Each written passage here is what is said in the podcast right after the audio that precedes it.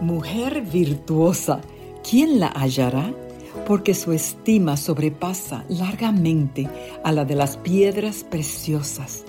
Te saluda Isis España y te invito a disfrutar de este hermoso devocional para damas, escrito por Mónica Díaz. Bienvenidas. Buenos días, mi querida familia.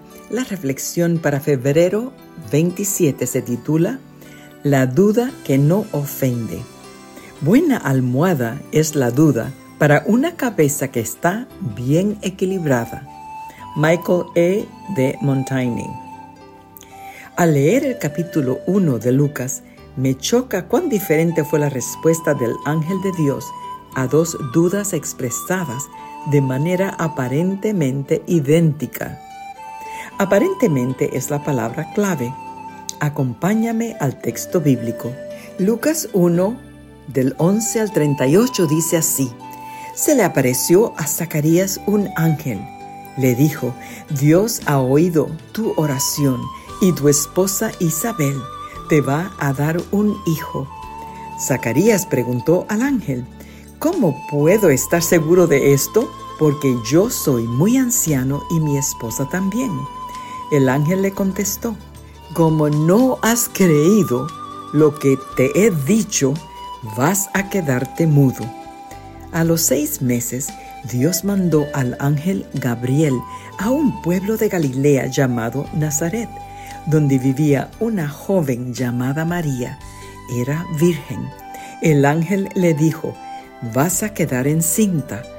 María preguntó al ángel, ¿cómo podrá suceder esto si no vivo con ningún hombre? El ángel le contestó, para Dios no hay nada imposible. Entonces María dijo, yo soy esclava del Señor, que Dios haga conmigo como me has dicho. ¿Cómo puedo estar seguro de esto? Frente a ¿Cómo podrá suceder esto? Parecen el mismo tipo de duda, pero en realidad no lo son. El primer tipo es de los que quieren certezas para seguir conservando el control. El segundo tipo es de los que entregan el control sin necesidad de certezas, pero quieren indagar en las formas de actuar de Dios.